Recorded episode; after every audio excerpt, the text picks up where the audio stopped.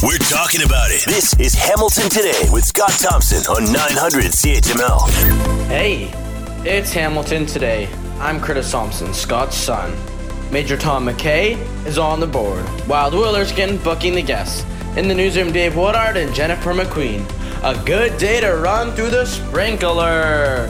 Here's Scott Thompson. As long as you're not in Ottawa. Tornadoes there. It is Hamilton Today. I'm Scott Thompson, 900 CHML. Lots going on today and another jam-packed show. The good news, here's the good news. The B.C. Port Strike is now over. I shouldn't say that. A tentative deal has been reached. So this all has to go through the process, of course. But, at this point, good news. And obviously no wonder, I don't know if you saw this on the news yesterday, but a series of high ups in BC industry were hanging around the port and with a news conference that just had some unbelievable numbers of how much this was costing the entire country, and demanded that the government get involved. And I guess the last offer that was made was put to a mediator. We don't know anything about this. Then all of a sudden, blammo! We've got a tentative deal. So either way, good news. Going to take weeks to clear up the backlog, but it looks like the worst of this is over. And, there you go. All right. So, I got a clip of that right now. John Strait of Global News. Here's what we know so far. Now, no terms of the agreement revealed. It says the four-year deal is subject to ratification by both parties, so details are not yet being released. The 10:30 deadline was for the two sides to signal if they would accept a federal mediator's recommendations and settle their dispute. Now, about 7,400 workers walked out on Canada Day. The Greater Vancouver Board of Trade estimating 63,000 shipping containers are stuck aboard ships waiting to be unloaded. John Strait, Global News. So there you have it, tentative deal reached there. So that's good news in a time where supply chain issues continue to be a challenge in a post-pandemic world. Another breaking news story today, and this is very sad, and I don't want to get into the politics of it or what have you, but man, you got to ask. The police officers that have been killed, including those by suspects who were already out on bail or already a history of violent crime and out on bail or what have you. Here we go again. And it's tough not to think something's busted here. Something ain't right. We've got a lack of leadership and a lack of management here. And clearly when it comes to criminality, when it comes to corrections, we saw with the Bernardo case that the left hand just has no idea what is the right hand is doing here. And now Toronto police are saying a man faces second-degree murder charges after a bystander was struck and killed by a stray bullet last week in Leslieville. You might remember this story. Global News has learned the accused was out on bail and has a lengthy criminal record. This fatal incident happened near Queen Street and Carla in Toronto. Middays, three men were fighting. Two of the men pull out handguns and just start blasting at each other. Well, there's people on the street, and a woman walking past was struck by a stray bullet, rushed to the hospital and died. 44-year-old mother of two walking around at the Queen and Carla area, downtown Toronto, gets hit by a stray bullet by some goofs that are, think they're playing a video game. And now we find out that the person that's responsible, or at least the alleged suspect, is the same situation, out on bail, lengthy criminal record. Here's what Catherine McDonald, Global's crime reporter, had to say about this. I made some calls to my court contacts, and I was writing on a piece of paper, and it was quite a lengthy criminal record going back to 2011 that I could see. And then I actually found in 2019 he was convicted of aggravated assault, weapons dangerous. In the judgment, the judge wrote about his lengthy violent past. I mean, we're talking convictions for robberies, for assaults, for drugs, and he had a lifetime weapons ban.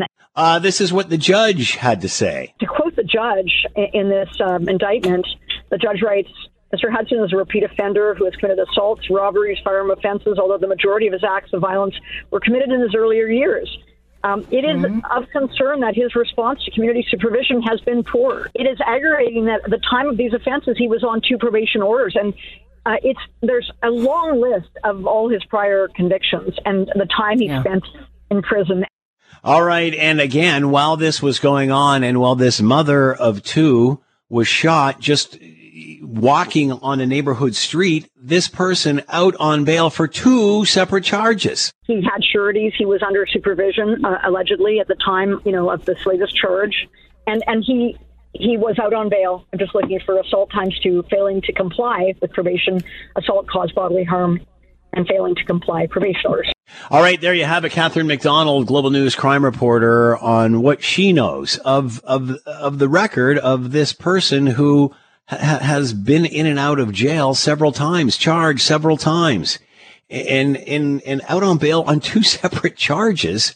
When gets into a gunfight and indirectly takes out an innocent mother of 2.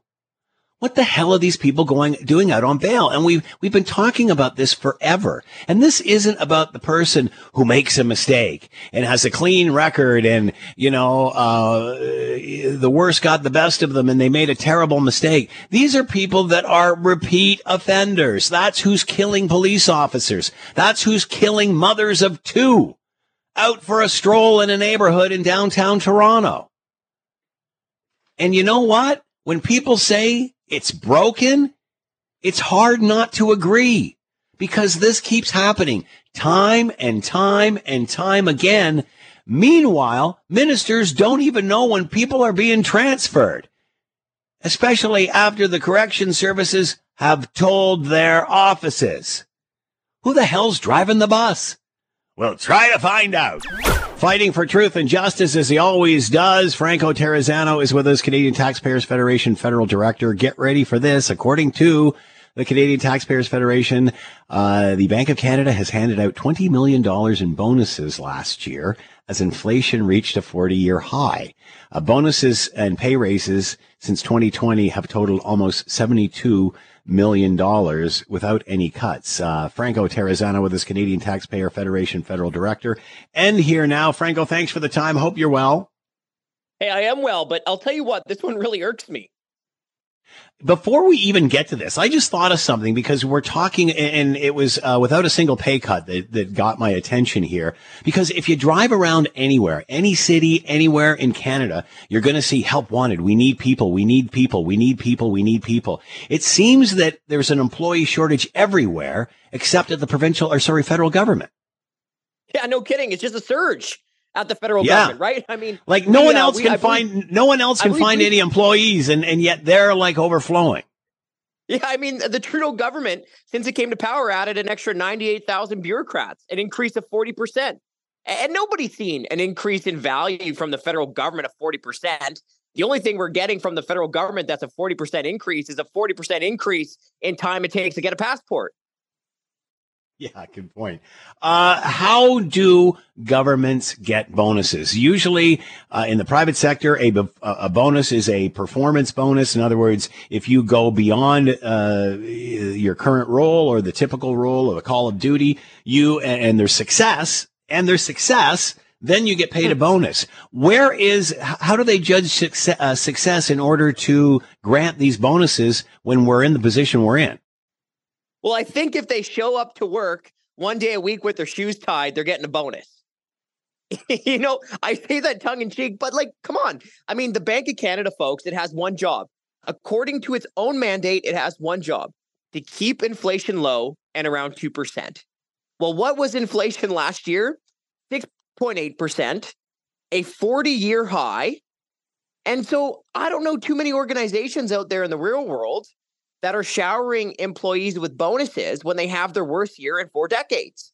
Meanwhile, at the Bank of Canada, they had their worst year in 40 years. They hiked rates 7 times in 2022. And what do? They give 80% of their workforce a bonus totaling $20 million. So look, all I can sit here and say is, I can't believe we have to say this, but bonuses are for when you do a good job. Bonuses are not for when you fail at your only job.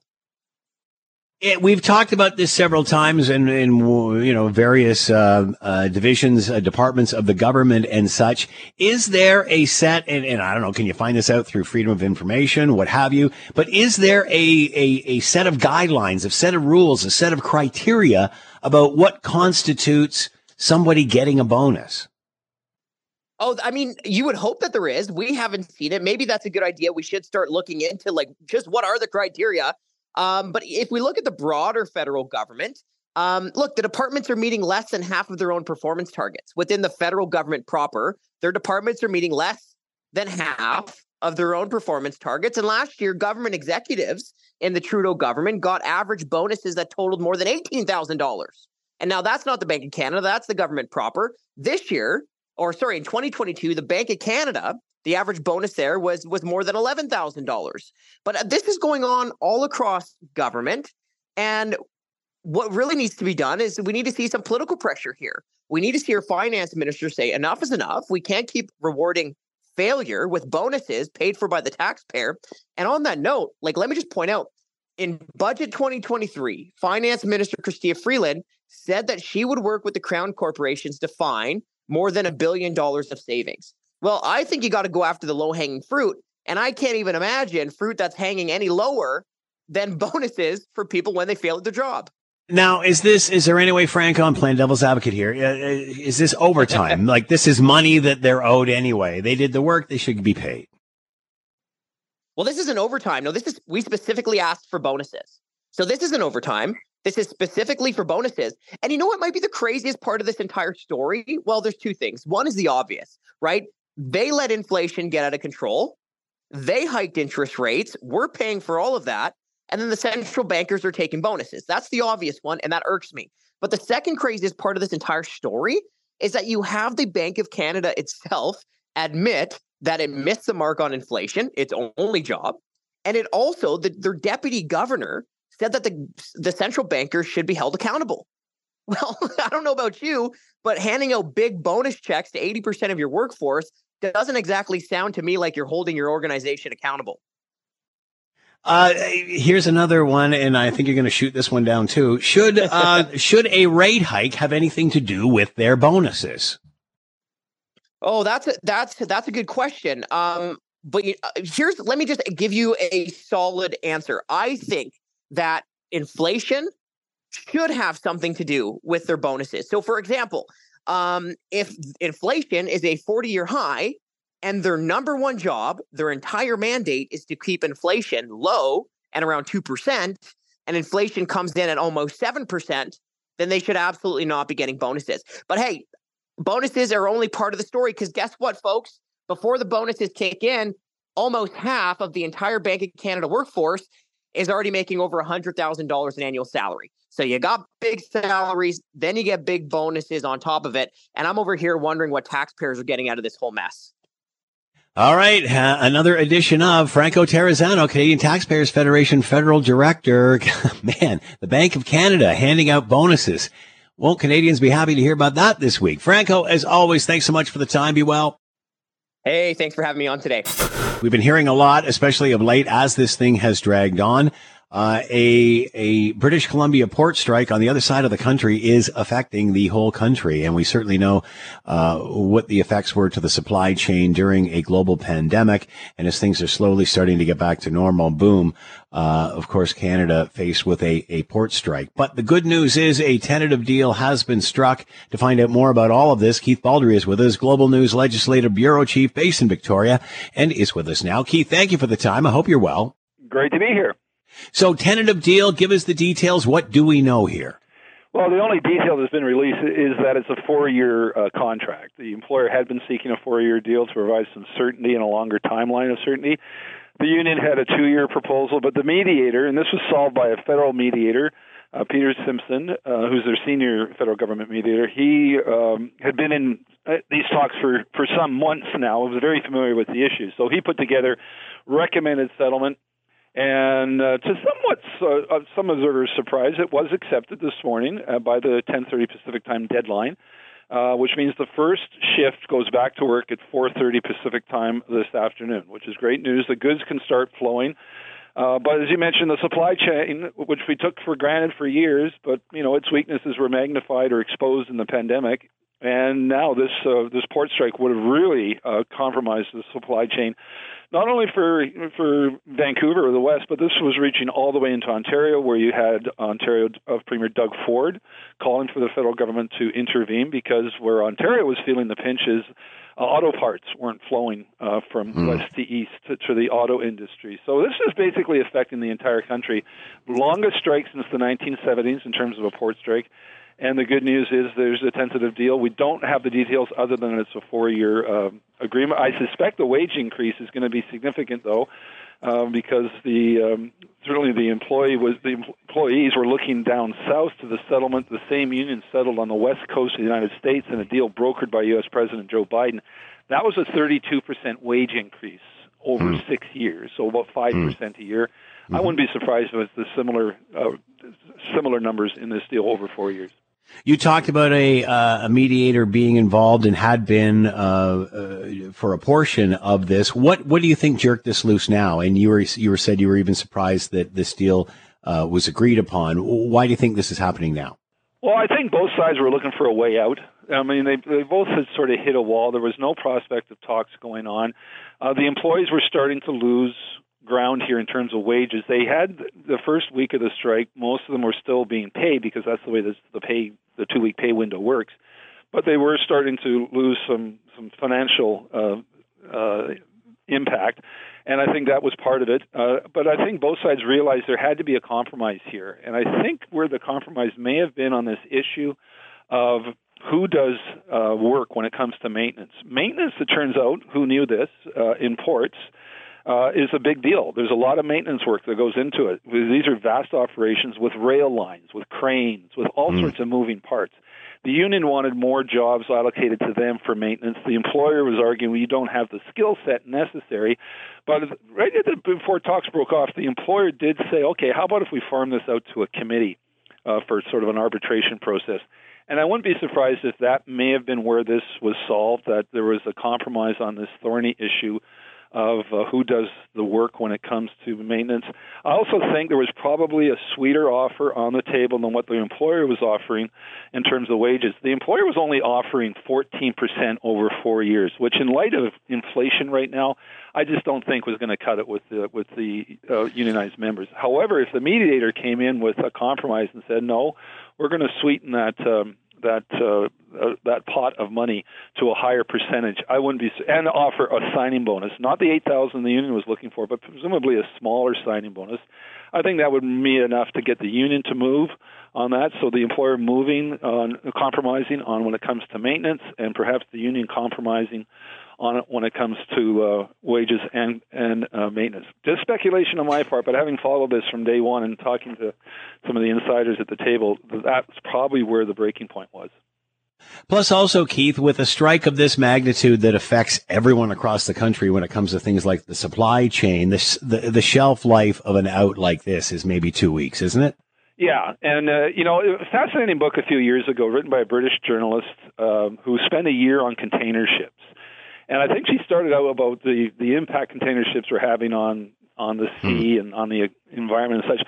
But her book ended up being called 90% of Everything, because she was fascinated by the fact that 90% of the goods we consume on a daily basis, whether it's your groceries, your clothes, your appliances, your cars even, or car parts, spend some time on a container ship. So these container ships, there's 63,000 containers were piling up at the Vancouver port or on ships getting ready to dock.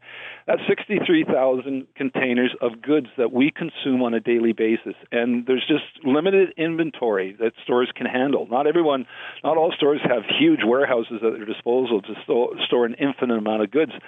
So the supply chain issue, I think, was hitting the critical mass point, because you're right, we were almost 2 weeks into this strike, and that's when you would start seeing shortages on the shelves. You know, you go back to the beginning of the pandemic, people stocking up on toilet paper and all sorts of goods.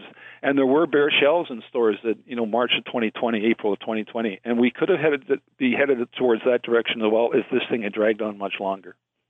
A tentative deal at this point, do you think there's any chance that it may not be ratified? There's always that chance. There was a pretty rabble-rousing rally for the the union on the weekend, where there was a lot of yelling at the government, don't intervene, basically fairly militant crowd. But I suspect it's going to get ratified. Few deals don't get ratified, but it does happen from time to time. The employer certainly, I think, is going to ratify this, but it remains to be seen what the union does. But I'd be surprised if they don't. And you talked about backlog. So how long before things are back to normal at the B.C. port? Well, it was expectation. It could be several weeks to get everything done. I think 3 weeks was the estimate from the employer yesterday. And keep in mind, there are still ships arriving constantly. There's something like 14 vessels arriving in the next couple of days, 33 vessels before the end of the month. So that will add to the backlog. It's going to take some time. Thankfully, we're not seeing the shortage on the shelves to any great degree.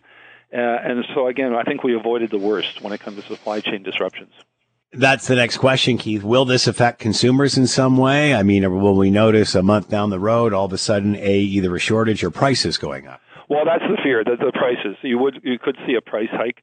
But the good news is that some of the layoffs, which were really the worst-case scenario, may be avoided. And those are in some of the industries whose resources were not moving. Saskatchewan, for example, potash, a major export, suddenly was frozen. They had to curtail potash production because it can't be stored for a long time. Same thing in British Columbia, where the pulp mills, you just can't store pulp indefinitely. You have to move it. They were starting to lay off hundreds of people. So that hopefully that's going to stop. But because of the clog and the backlog in the supply chain, there may be some hiccups when it comes to some price hikes that maybe go beyond inflation. Keith Baldelli with us, Global News Legislative Bureau Chief based in Victoria. A tentative deal has been struck in the B.C. Port Strike. Keith, thanks so much for the time and insight. Much appreciated. Be well. Yeah, anytime. Take care. You need a ride. Public transit in Burlington will be free for seniors and free for young people on evenings and weekends starting in August. The free rides were approved by City Council on Tuesday and will apply to anyone over the age of 65 for all rides, and for those 13 to 19 after 6 o'clock on weekdays and any time on weekends. The only catch, riders need a Presto card, which can be purchased for about $6 at any Presto service location. But the downtown bus terminal on John Street also offers free youth and senior Presto cards during July and August. Holy smokes. To talk more about all of this, Catherine Baldelli is with us, Director of Transit, City of Burlington, and Here Now. Catherine, thanks for the time. Hope you're well. I'm doing great. Thank you. So objective here, Catherine, why are you doing this? Well, this is a directive from our city council. They are very keen on offering free transit, and we actually were one of the first municipalities to offer free transit for seniors starting in May of 2019. So we started offering free transit for seniors during the day, Monday to Friday, 9 a.m. to 2:30 p.m. And it was a way to get seniors using the bus and a way to get seniors to use the bus during the time when most people would see the buses riding empty, is what we heard. So council approved this in 2019, and we've been doing it ever since. And now we're making it permanent all day, every day. So it's very exciting. Talk about prior to this and the feedback, the response you've got. Has it increased ridership in just what you've done so far? Yes, it has. Our senior riders, when we started this in May of 2019, we measured the statistics and did our data analysis from May of 2019 to February of 2020, right before the pandemic. And we saw a 40% increase in senior ridership. And we were blown away going, wow, seniors really do want to take transit. So this was positive feedback, and we're continuing it. So we're hoping that they use transit all the time now. Is the intention here to make it free all permanently, or is this to bring ridership back and then try to find a sweet spot? That's a good question. Our city council has a staff direction on the table for investigating both free transit for students as well as free transit for all. And those will be presented to council later this year for the students. And then next year, Q4 2024, we're anticipating a fulsome report, a detailed analysis on what free transit for all would look like, benefits, costs, risks, etc. Let's talk about costs, because at the end of the day, how do you pay for this, especially when transit systems are having issues? The cost would be part of our budget. So our 2024 budget is where the free seniors will be added to our budget. In 2023, the free students, the free youth, 13 to 19, was added as part of our budget. Obviously, with seniors and off-peak hours, so to speak, ridership, as you mentioned, was low anyway. This is obviously putting more people on those buses during those off-peak hours. Do you think if you do this for everyone, what do you expect would happen once you did that? It would create a lot of ridership. And right now we are limited in the number of buses we have. So we want to make sure that whatever we roll out is sustainable and is manageable. And I'm just playing devil's advocate here, Catherine. Is this just simply easy to do right now because ridership has fallen off so greatly that rather than having buses, like you said, drive around empty, at least you're getting bodies on them? Hopefully that will lead to a change of habit and more people using it and hopefully one day paying for it. Is that accurate? It is accurate. However, Burlington Transit has seen a significant increase in ridership since the pandemic. Every year we've seen an increase, and we're actually surpassing our pre-pandemic ridership. So what also contributes to increased people using buses is frequency. And we've added more service. In 2019, we actually went through a redesign of our transit networks, which introduced more frequency on various routes. And that also saw an increase in ridership. And we're building our service back to the pre-pandemic level. And we're hoping that, coupled with some of our free transit initiatives, will really show the increase. Does it have to be? And I don't know if this is an answerable question, Catherine. Does it have to be free in order to bring riders? Not necessarily. I think free gets people on the buses and trying it, and with the youth, allowing them to use transit on evenings and weekends, maybe they would never have thought to use transit. And it's providing a little bit of independence and saying, I know how to get from my home to my work or to the movies, and, giving them that little push and saying, hey, it's free. I don't have to worry about carrying money. I can use a Presto card. It just gives them that opportunity to try transit and to change their behavior. And this is very targeted, and I don't think anybody would say that this isn't a good idea for the seniors. This isn't a good idea for the teenagers, because it obviously gets them on the bus for sure. When are you going to try free for everybody? Because that's when obviously you might get into some complications. Well, that's why we took back that request from council, and we're going to do a full deep dive into what the cost would be, if it's sustainable, looking at everything. So that's why we asked council for about a year to look into this. So we're going to do the research. We're going to hire a consultant and help with this project, because there's a lot of things that our staff don't know and a lot of things that we definitely need to learn and understand before we would launch something that grandiose. Interesting experiment. It's going to be interesting to watch, too. Good luck. Catherine Baldelli with us, Director of Transit, City of Burlington. Free for seniors and for teenagers after 6 and on weekends. Catherine, thanks so much for the time. Good luck. Thanks a lot. If Scott Thompson isn't satisfied with an answer, he'll delve into the issue until he is. You're listening to Hamilton Today with Scott Thompson on Hamilton's News Today's Talk 900 CHML. We certainly know yesterday more bad news came in the sense of another interest rate hike, and up to 5% now. And mortgage holders across the country are facing a growing crisis following the rate hike up to 5% now. Where does that leave us and those looking to get into the housing market and whatever, whether it's paying off your debt or mortgages or what have you? Let's bring in Don Fox, Executive Financial Consultant with the Fox Group, IG Private Wealth Management. You can hear Planning Your Financial Future every Saturday morning right here on CHML. Don, thanks for the time. I hope you're well. I'm doing great, Scott. Yourself?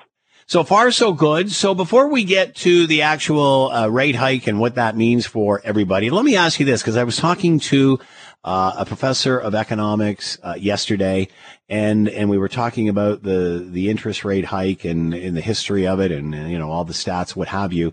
And the point that he made was, I can't see putting everybody through all of this pain to get down to 2% when we're already at 3.4. He go, I get the 2%, I get it, I understand it, I'm an economist, but to go through this for the final point seems almost extreme. Extreme is my word, not his, but he thought it was a bit too much. What are your thoughts there?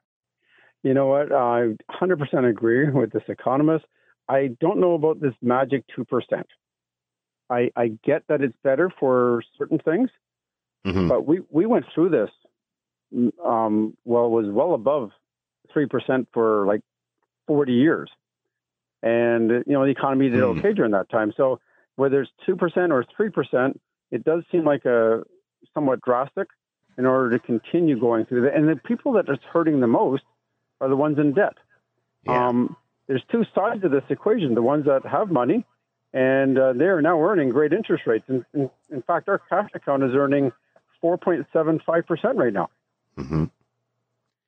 So you brought up an interesting point here. In the past, inflation has been as high as 3%, and nobody seems to blink an eye. So what's the difference here? The fact that it went up to 8%, and now we're trying to get it back down, and two's obviously the sweet spot here. But as you mentioned, if it just gradually goes up and it hits 3%, we don't seem to panic this much. It does seem that way. And in the past, you know, we were actually talking about deflation not all that long ago, and people saying we got to get the economy going and get the prices to go up a bit quicker. So, and they were lowering interest rates even more to try to stimulate the economy. Now we're doing the exact opposite to try to, you know, hold back the economy. And you know what? It's gradual. The ones that have lines of credit, variable rate mortgages, they're getting hurt the most. So the ones in some sort of debt, but variable rate debt, the ones that have locked their money up back in the pandemic at, you know, at 2.5% mortgages, they haven't felt this yet, and they won't probably for another few more years. And hopefully, you know, interest rates have gone down by that time. Well, we've done the show on Saturdays, Saturday mornings for years, I think like 20 years now. And I remember when interest rates were low, the discussion was this was temporary. How long is this going to last? And I think we were saying that for like 5 years.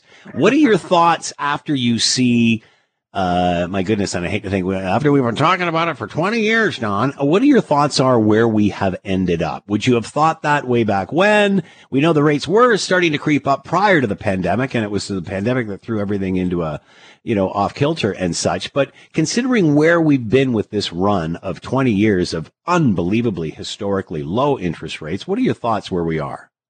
Absolutely. I'm with you on this because, no, you know, there's a time, and you and I both lived through that, hoping for a mortgage rate under 10%. Yeah. You know, I said, wow, if they ever get under 10, we'll be perfect at that time. We'll be in good shape. Well, you know, now, of course, you're getting prime lending rate is 7.2%. So anything that's based on the prime lending rate, as I mentioned before, you know, you have to add or subtract from that. So, you know what? Yeah, it seemed too low for a while, and we expect them to go up. And we were wrong year after year after year, as you know. And but then all of a sudden they crept back up. And when I say crept back up, that's an understatement. They went from 2.45% lending rate to now 7.2% prime lending rate. What does this do for mortgage rates? What's a mortgage going for now? Well, they're in an inverse yield curve. So the 1-year mortgages are sitting at about 6.5%, and the 5-year mortgages are about 5.25%. So it's usually when you lock up your money, you have to pay more for longer periods of time.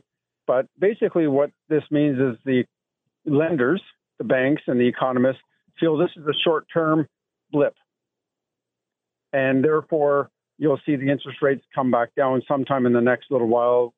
We thought they'd actually be starting to drop now, to be honest. I remember hearing that. The Bank of Canada president said 2025 he may anticipate this going on. Is that to prepare us, or do you realistically see that happening?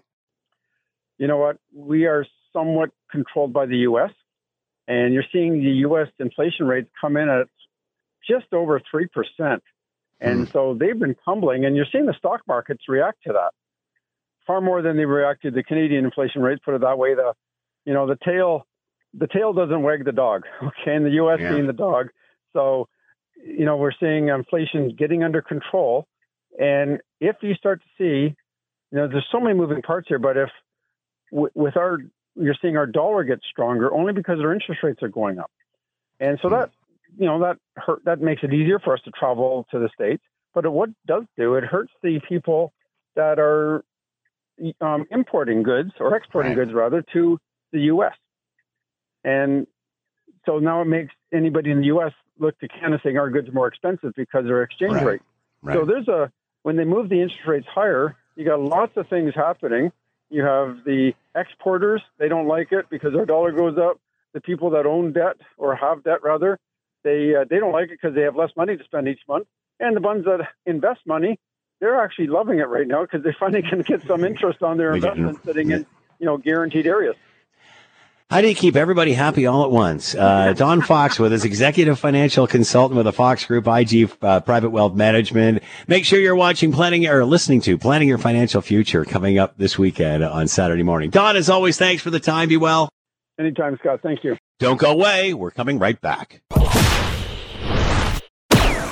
You're listening to the Hamilton Today podcast from 900 CHML. On Tuesday, city staff outlined how they're going to meet the provincial government's goal to build 1.5 million homes over the next decade across Ontario, and including locally a big chunk of the Book Road area in Hamilton Southwest. To talk more about all of this, Jeff Beattie is with us, Ward 10 Councillor, City of Hamilton, and here now. Jeff, thank you for the time. Hope you're doing well.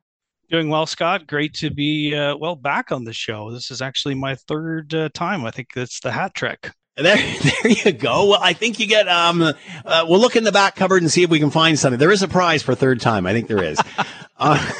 So this is obviously a very heated debate in some areas. Mm-hmm. Where are we with this? Are we confident that things are moving forward? Where are we here?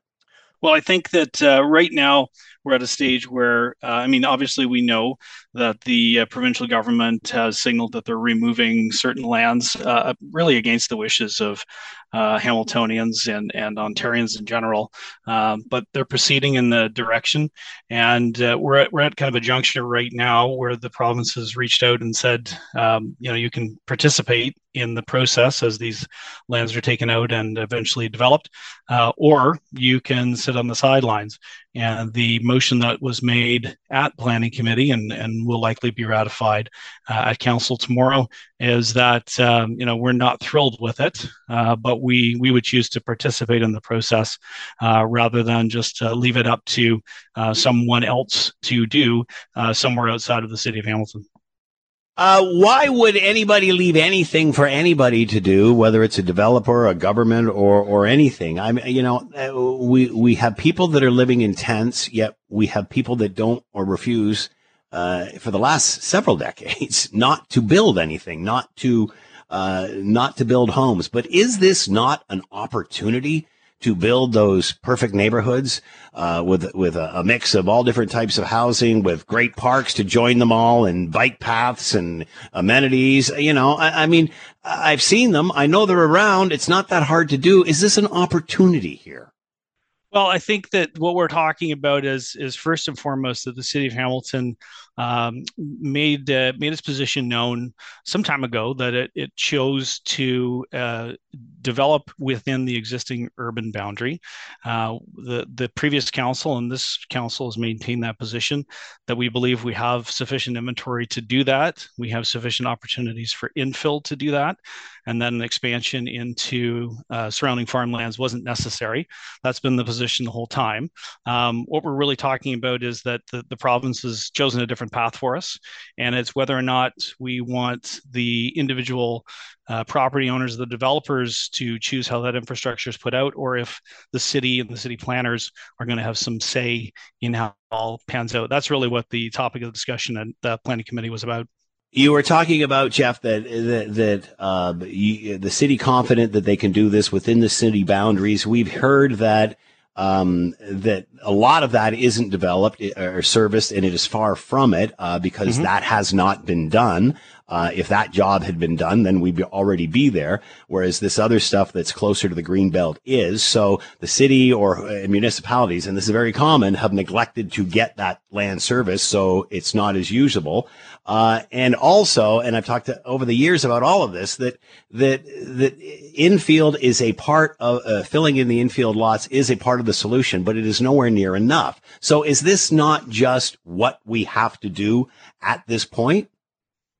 I still remain confident that the plan that's been laid out, and I'll use the local example here, Scott, in my ward, in the Stony Creek, Fruitland, Winona area. There's a big plot here. It's called the Stony Creek Urban Boundary Expansion. It's been on the books for, the better part of probably 10 or 20 years, expansion between the areas of Lewis Road and Fruitland Road from Barton to Highway 8. There's a big block of land here. It's ready to go. It's ready to be developed. It's basically serviced, and it's going to be home to about 11,000 new residents. That's just one example. There are, there are going to be others in other wards that speak to the ready, shovel-ready properties that are going to be coming on stream shortly. So I think that, again, coming back to the foundational piece here, I think that within the current confines of what the previous council and this council had signaled, that we're in good shape. Why are they not already online? Because this has been a lengthy program, and why are we not seeing the numbers? If we don't need to nip into the greenbelt, and I'm just playing devil's advocate here, Jeff. For sure. If we don't need to nip into the greenbelt, and we hear all the commercials about about urban sprawl and all this, why do we not have enough homes built? Because at the end of the day, there's a shortage of homes, and that's right the way across the board. No matter what your demographic is, no matter what your income is, what have you, there is a extreme shortage. So if we don't need to do all of this, why have municipalities not done it already? I can't speak to the experience in other municipalities, and obviously, Scott, I'm new to the role. I've been in this seat for a whopping 8 months, so I can't tell you exactly what's transpired previous to this new council coming into play. But locally, specifically in Ward 10 in the Stony Creek, Fruitland, Winona area, the blocks that we're talking about have multiple landowners, so you have a lot of small parcels of land that have to be very carefully cobbled together. And there's a strategy for doing that. Unfortunately, it's taken considerable time. If you go out to other parts where you may have, 100 acres, one farm, developer comes along, it's one property owner. There's no need for consensus or agreement on how that's going to be developed. It just is. It just happens. So it's been a bit of a winding road out here in our neck of the woods that's caused considerable delay. But those things are all starting to line up now, and we're going to start to see some shovels in the ground on these already existing lands that have been proposed for development for some time. I know you're new to the gig, Jeff, but how do you think we got here? How do you, again, it's very difficult to understand all the complexities of municipal governance and such, but how did we get to this point where for decades we've just stalled? Oof. Good question, Scott. I mean, I think it's a confluence of things. We've had a number of issues along the way, different directions, perhaps. Different competing interests at times. I'm still unpacking a lot of what's led us here. Again, I can tell you the local experience in my part of Hamilton. Other councillors are obviously going to have different stories.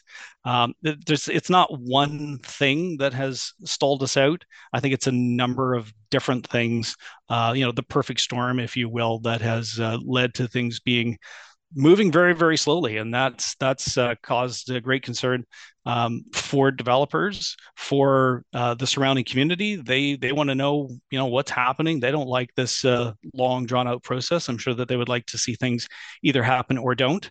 And so, that's something that we have to own and move forward with.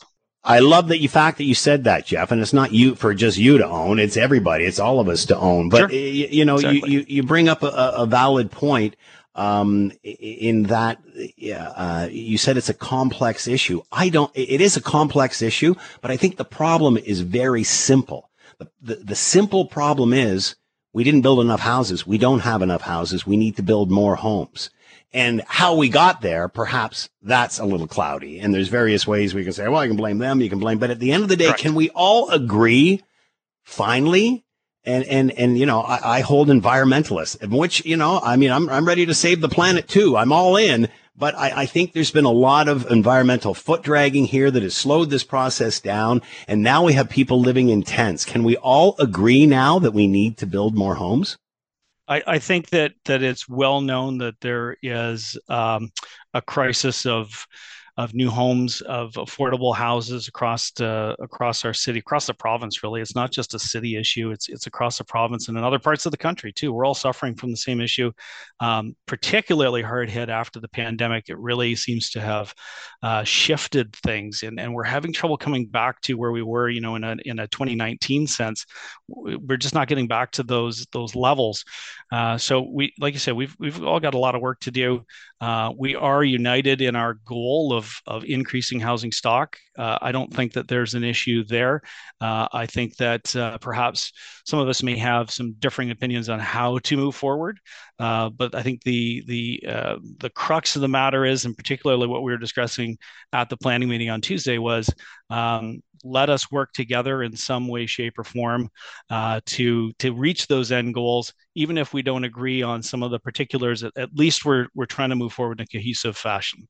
Jeff Beattie with us, Ward 10 Councillor, City of Hamilton, talking about housing. And Jeff, your free gift for you making your third appearance is in the mail. Fantastic. I'll be watching. All right. Thank you, Jeff. We're shaking our heads and talking about all the broken things, it seems, whether it's, I don't have to list it all. Why would I just depress you all that way? And we certainly know the issues once the pandemic ended and we wanted to get out and travel more and such, passports and delays at airports and so on and so forth. Now we see that there are some delays in getting more pilots off the ground when they are ready to fly. It's the paperwork. Let's bring in Keith Mackey, Mackey International, and he is here now. Keith, thanks for the time. Hope you're well. I'm well, Scott, and you? So far, so good. Keith, what is the process to become a pilot? Say I want to be a pilot for Air Canada. What do I have to do? Well, if you're a young man wanting to go into the airline industry, the first thing I recommend that you do is make sure you can pass the physical. The physical's rather strenuous. And if you can't pass it, we need to fix what's wrong with you before you start your training, rather than have you spend a great deal of money and then find out subsequently that you can't pass a physical to be an airline pilot. Medically, is there anything special about being an airline pilot? What does it require? Well, as you get older, they require that you get an EKG periodically. And actually, you send the EKG directly to the FAA in this country, and their cardiologists look at it. They monitor what you've been doing, your medical history. And the idea is just we don't want anybody up there who's medically unqualified to fly in the cockpit. Mm-hmm. And so say you've passed that process, what happens next? Well, apparently what's happening is people are completing their training or their getting the medical application in, and this has to go to Transport Canada. Apparently, they're terribly understaffed because they seem unable to respond in a relatively limited period of time to issue the medical. Now, they say 30 to 40 days is normal in Canada.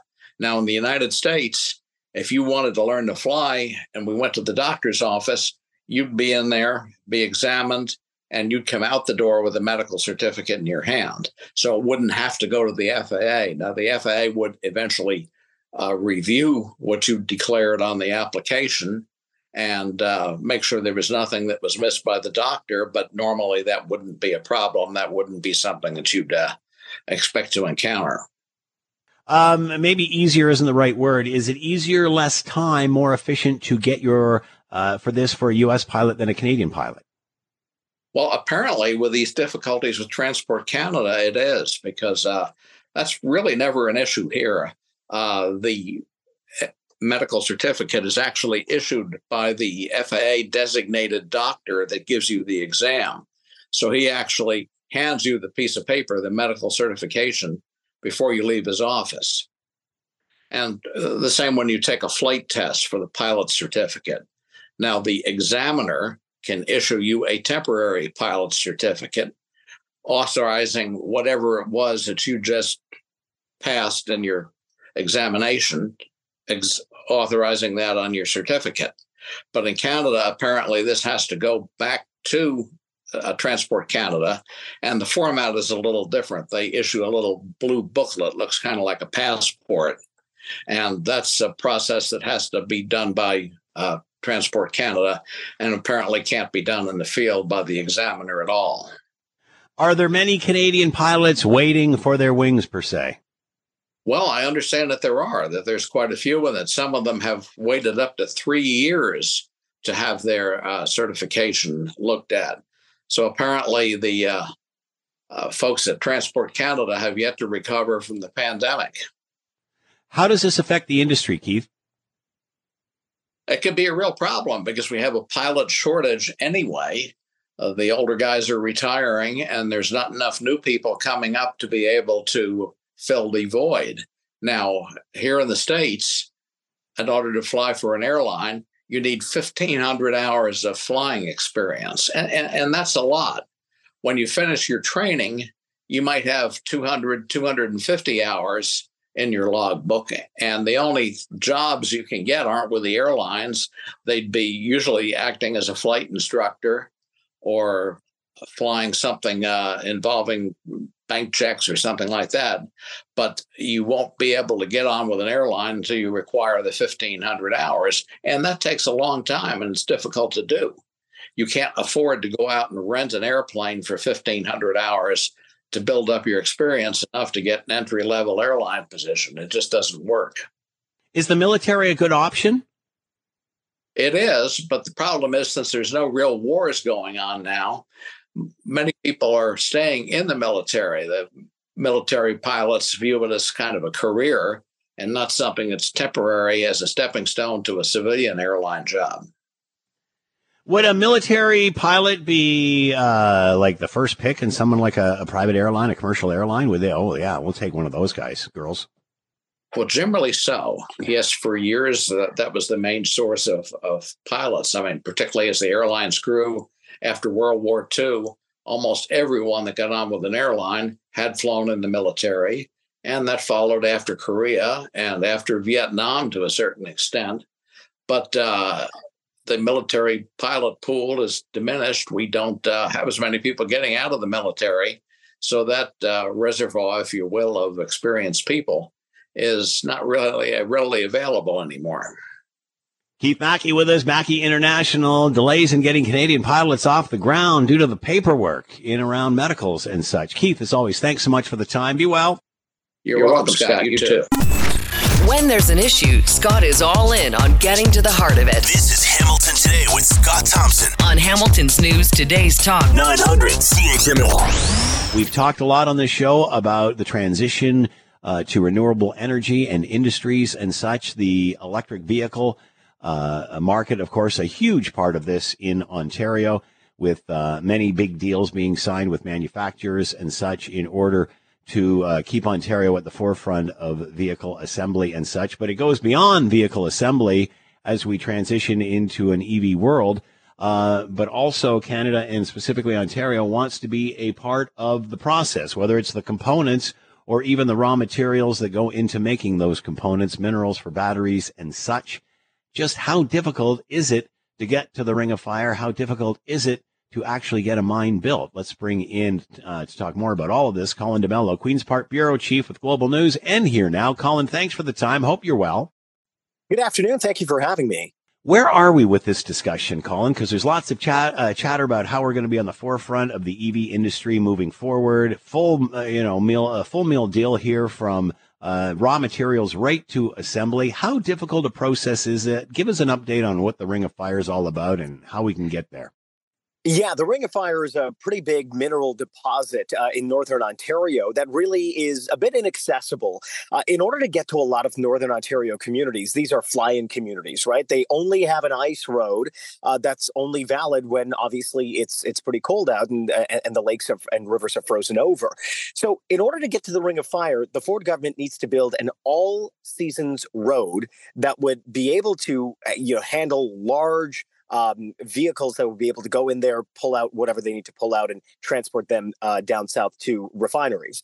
The problem, though, is they need to get the backing of a lot of First Nations that obviously call those areas home. The Ford government has entered into agreements with two First Nations, Martin Falls and the Webequay First Nations. They are conducting environmental assessments to figure out what would be the impacts of building this all-season road to the Ring of Fire. The problem, though, is that there are other First Nations. They're called the Treaty 9 First Nation. They are opposed to this, not necessarily saying no entirely, but what they're saying is they need more information on the actual impact of building a road to the Ring of Fire. And they want to have a seat at the table to actually be a partner in the decision. They want equal say in this decision. So here's one of the concerns, Scott, in that area. Around the Ring of Fire is something called peatlands. Peatlands capture carbon dioxide from the air and they store them. It's just a natural function of what they do. And environmentalists have said, look, I mean, this is really crucial for the environment, crucial for Ontario and Canada's carbon emissions reductions, having these peatlands there. And there are lots of concerns about, okay, well, if you build a road there, you're going to have to disturb those peatlands. You disturb the peatlands, you release the carbon dioxide. And what really does that mean then for Ontario's efforts to electrify everything and reduce carbon emissions if you're releasing carbon into the air by accessing these peatlands? So that's kind of the underlying concern here. And so for the Ford government to get to that destination of actually getting minerals out of the Ring of Fire, they need to, clear a number of hurdles. And as well, now they've got to figure out a court challenge because that Treaty 9 First Nations group, it's taking both the Ontario and the federal government to court over the Ring of Fire. So, this is going to be a very complex battle for the Ford government. And they need those minerals, plainly speaking, out of that Ring of Fire. When we talk about many of Indigenous issues, it's often due to isolation, whether it's water, whether it's getting supplies, what have you. Would this highway, although, obviously benefiting the mining industry, would this help First Nations gain accessibility? That's a good question. I don't necessarily have the finite answer to that, but I would also suggest that, a lot of these First Nations have called these areas home without a road for a very long time, and they necessarily haven't been the driving factors behind building a road. There have been many mining prospectors that are up in the Ring of Fire that have been calling for this road, and I think everyone kind of wants to work together. The premier this week even talked about some kind of a revenue-sharing model so that whatever is pulled out of the Ring of Fire, the revenues would be, to a degree, shared with those First Nations as well. So there would be an enriching factor for a lot of them, according to the Ontario government. But, for First Nations there are, it's multi-layered, right? They're looking at the environmental factors. They're looking at their lands being disturbed. They're looking at the impacts of that land being disturbed, right? If you put a road there, what about the wildlife? What about the, the natural elements that might fade away and therefore impact their way of life? So that's why it makes this such a complex case. But for the Ford government, I mean, they're looking at this as the key to really upscaling their EV manufacturing strategy. There are minerals in Ontario to build electric vehicle batteries. What they need the Ring of Fire for is to take that strategy to the next level. So that's why they're kind of looking at this as, one instrumental really in their electric vehicle battery manufacturing strategy. If it's this difficult to build the road, how difficult is it going to be to actually build the mine? But that being said, this is all the same process and I guess all the same consultation. So a good place to start. Yeah, I mean, the consultation really is what the Ford government always says that they're doing. The trouble is who are they consulting with? Why they have these agreements with two First Nations? Other First Nations say, well, they're not really being, they're not really part of the process, and they would like to have a greater say in that process. And ultimately, you have to understand on the world stage, because the premier keeps mentioning that the world is watching us. Yeah. So on the world stage, the Ford government is using the Ring of Fire as leverage, right? Ontario is the only place that has all of these minerals necessary to be able to build a Ring of Fire. And if you're an EV company, you're trying to do it in the most carbon neutral way as possible, because that's the way you sell vehicles in this day and age. And so for them, if they are having to import minerals, it doesn't really make sense. Right. So what the Ford government is saying, they say, we have the minerals, but if you want to come and mine them, you've got to refine them here. You've got to start the manufacturing chain here. You've got to do everything from pulling the minerals out of the ground to putting the battery off the production line. You got to do all of that in Ontario. So they're using this as part of their bargaining chip and their strategy when they're presenting Ontario to the world. But internally, within the province, they haven't actually gotten all those agreements done. So that ultimately becomes the concern. Are they building this kind of on a bit of a weak foundation? You got to wonder if it's going to be as difficult to get one of these mines built to help the transition as it was to get a pipeline or a well dug. I mean, it seems that it takes just as long. Yeah, it could. And listen, the Ford government is not the first government that's tried to figure out how to make the Ring of Fire work. The former Liberal government had been trying for years, and they haven't really gotten to that point.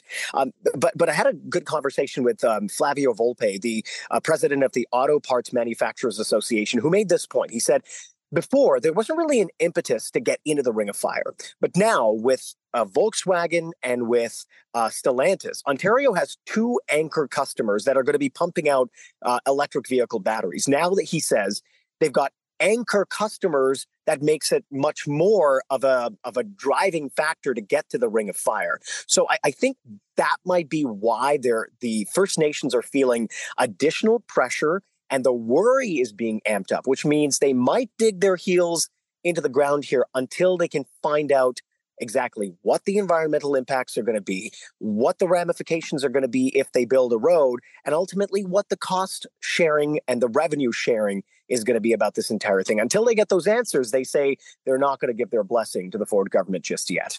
Colin DeMello with us, Queen's Park Bureau Chief for Global News. Make sure you're watching Global Tonight for more on all of this. Colin, as always, thanks for the time. Be well.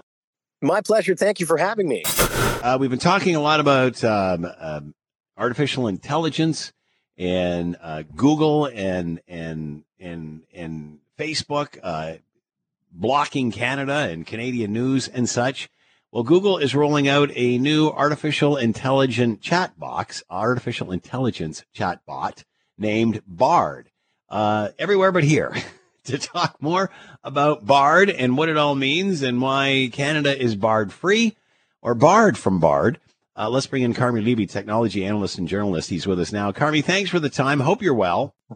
Scott, great to be here. Yeah, well, great, except for the fact that I'm stuck using ChatGPT, not Bard, because apparently Google doesn't deem Canada worthy enough to get its latest shiny new toy. You're not worthy, Carmi. So what? What is Bard? Explain this to us. So Bard is basically Google's answer to ChatGPT, and it's what's known as an AI-powered chatbot, and it's kind of like search on steroids. Rather than just giving it a bunch of search terms and then getting a bunch of links back in return, you ask it fully formed questions, and it uses artificial intelligence to give you fully formed answers. It's known as generative AI because it creates something from nothing based on studying huge amounts of data from the internet. So obviously this is kind of the hottest thing. ChatGPT was released late last year and very quickly became the fastest growing online technology in history. 100 million people signed up for it in 2 months at the time. And so, of course, Google recognized, whoa, this new technology is a major threat to our search business, to our advertising business. We got to come up with an answer to it. Bard was the answer. They announced it in March. They made it available on a very limited basis. You could only get it in the US under certain circumstances. And they've been gradually kind of expanding the envelope since. And this morning, they announced rather quietly that they were going to be making it available in 230 countries, including Aruba and Madagascar and Djibouti and basically everywhere, even Europe, which they had previously not made it available in because Europe has very strict privacy laws. They said, well, we've already negotiated with them now, so we're going to make it available there too. So everybody gets it except for Canada. And we're on a very short list. Russia, China, Afghanistan, North Korea, and Canada. So let's play the Sesame Street game. Which one of these does not belong? So it's obviously there's no technical reason why. They're simply punishing us because they're fighting with the government over the Online News Act. And I guess they don't think Canada deserves it because they're still angry at the government. So Canadian citizens are going to have to suffer. And I'm just shaking my head going, oh, please, really? This is 2023, folks. Grow up. Is Bard better than ChatGPT? Is it just more advanced? Well, the interesting thing is it's got some new features, and this always happens when a radical new technology is introduced. It's introduced in what's called, originally like beta form, right? It's very limited release. People play with it, and it breaks. It's not always that reliable. They provide feedback to the company. The company then improves it. And that's kind of where we're at with Bard now. Version 1 came out in March, and they've been gradually improving it since. Today's announcement included some really cool new capabilities. Now Bard speaks. So you can either have it give you a text response or you can have it speak to you, which is, it's a cool party trick for you and me. But for many members of society, it's an accessibility thing too. And it makes it much more accessible. And it almost makes it kind of like Siri or Google Assistant or Amazon Alexa, and it literally could be the next generation of electronic virtual assistant, rendering Siri and Alexa obsolete. So this is a really big change. You can also have it change its tone. It can be professional sounding or casual sounding. You can have the answers be simple or long or short. So they're really starting to tweak it, and they're also making it available in more languages now. Almost 4 dozen languages are supported. So you sort of put it all together and you're like, no, this is a pretty good, pretty credible alternative to ChatGPT. And in fact, a lot of people I know are kind of playing the two off against each other in much the same way we used to do Navigator versus Internet Explorer. Use them both and then see which one you prefer. Unfortunately, in Canada, we're kind of not there yet. So what's the industry reaction here? How will ChatGPT react to this? Obviously, OpenAI concerned that Google is now targeting its jugular. I mean, this is really the next great battle in tech, much like Apple versus IBM, much like Microsoft versus Netscape, much like Apple versus Google with smartphones and operating systems and devices. So we're at that next big battle, and OpenAI obviously is they partnered with Microsoft. Microsoft's invested $10 billion in the company, and Microsoft is very actively incorporating ChatGPT technology into all of its products. So if you use Microsoft Teams for your hybrid work, well, it's got pieces of ChatGPT in it. If you use Microsoft Word or Excel or PowerPoint, it's got ChatGPT in it to suggest, it's more than just templates. It's like a smart assistant to stand over your shoulder and make you look like a hero. So now you have Microsoft on one side and you have Google on the other, which has literally refocused the company. They called it a code red when ChatGPT was released, that they pivoted everything. All non-essential projects were canceled. Everybody is now all in on developing AI and also incorporating it into all the Google services that we use every day. So this is a full-on war, and these two companies are just throwing everything they've got at it because quite literally the very future of computing, sort of what happens after search, what happens after digital advertising, sort of after the paradigm of computing that we've all gotten used to today. There's no guarantee that Google is going to win this one. So they are just betting the company on it. Wow. Okay. So getting back to what you made reference to earlier, with the government, the fight between the government and big tech, Facebook, Google, on obviously paying for news content and such. Where is that discussion now? Has it moved forward? Do we just wait and see at this point? Yeah, a little bit. Monday, the government issued some additional rules. It's kind of an update of its regulatory process that also includes provisions for limits on how much these tech companies would pay to media platforms for carrying their content, carrying their links on their services. Google continues to negotiate with the government, whereas Meta, which owns Facebook and Instagram and now Threads, is not. So Google at least looks like it's sort of in scope. And at some point, I'm cautiously optimistic that Google and the government will some kind of agreement. Meta, though, is still playing the intransigent child, standing off to the side, pouting and refusing to participate. So that's kind of where we're at now, is that there has been some progress, but right now, Google is looking like the good guy, Meta not so much. And, Google's decision to not include Bard, I think it's just, it's part of that negotiation process. They're still putting a dig into the feds, basically saying, we're not out of the woods yet. We're making progress, but, let's keep talking and then we'll consider giving you access to our shiny new toy. Australia did this, or was it New Zealand, and got money out of them? Do we ever know? Did we find out how much they actually paid? Was it just lip service money, or did they get a substantial amount out of social media for this? Yeah, Australia did enact a law finally in 2021 after a very similar process. Both companies threatened, Meta and Google threatened to go dark in Australia if they didn't get their way. They ultimately tweaked the law to their preference, and now they are in fact negotiating deals with media platforms. They're not saying exactly how much money there is, but we do know that there are limits, that there's a framework for what an acceptable amount of money is, and that it's not open-ended, that it's based on the size of the business in the country. So it looks like Canada is slowly moving toward that Australian standard, which is no surprise. The Canadian law was written with the Australian law in mind. So it wouldn't surprise me if our kind of roadmap ends up looking a lot like the Australians. And we also have similar safeguards that make the tech companies happy, that they're not going to essentially be writing an open check to media companies, that there will be a limit on how much they have to spend. AI, brand new and already changing. Carmi Levy trying to decode it all for us, technology analyst and journalist. Carmi, as always, thanks so much for the time. Be well.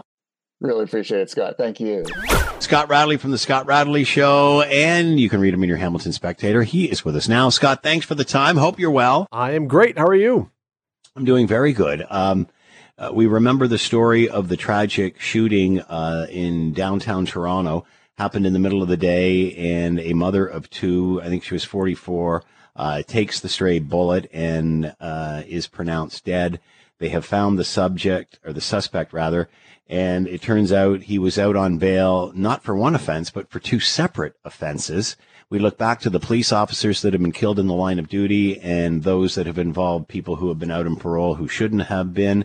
We've got a safety minister and a prime minister who doesn't even know when a dangerous offender has been moved from a maximum security penitentiary to a medium. Is it safe to say that this system's broken? Scott, I would suggest that if it's going to be broken, that has to mean that you don't want it to be in the place that it is. And correct. But I'm not sure that. I mean, I'm not sure that the people who are in charge, I'm talking government, bureaucrats, whomever. Mm-hmm. I'm not sure. Despite these things, I'm not suggesting they wanted these things to happen. I don't mean that. No. But I don't believe necessarily that they're really all that of the opinion that it's broken. I think they are probably okay with what they'll say is the vast majority don't happen like this, and we think that this is the way it should work. They could change it if they didn't like the way it was. So broken it's an interesting word, because broken would suggest that it's something has gone wrong and it can't be fixed.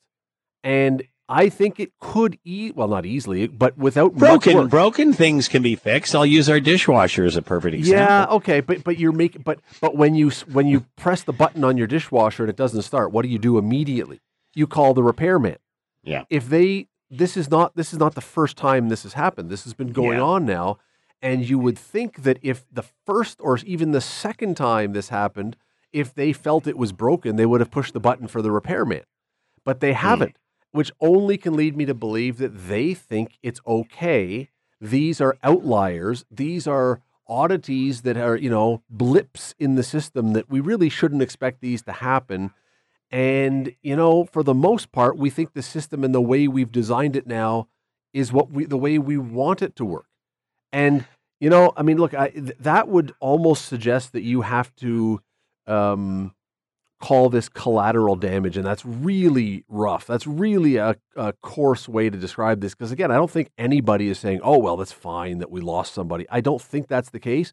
But it's fixable if you wanted to fix it. Nobody's trying to fix it, though. So if they don't see it, I don't think it's broken. Does it matter that they think it is okay? Because if they think it is okay, they could be very well out of touch with the majority of Canadians who aren't happy with this anymore. And I don't think, again, you know, we're living in a world of extremes. You can debate where, well, you know, someone who makes a mistake, yes, they deserve a second chance, a third chance, what have you. But these are people who are repeat offenders, who have violent pasts, who, and in the case of this suspect, they were out on bail for two separate violent charges. Okay. So whether they, you know, whether you think you're doing the right thing is one thing. But when the people have a perception that you don't even have an idea of what's going on, and the Bernardo case is an example, I think that's completely different. We're doing the right thing, but we're doing it well.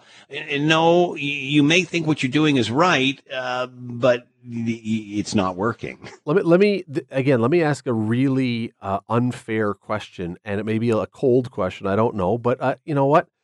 If a member of cabinet, if this woman who was shot and killed in Toronto by this guy, or the police officer nearby here who was killed by the person out on bail, if that was the wife or husband of a cabinet minister, do you think there would be a different response to this from the government?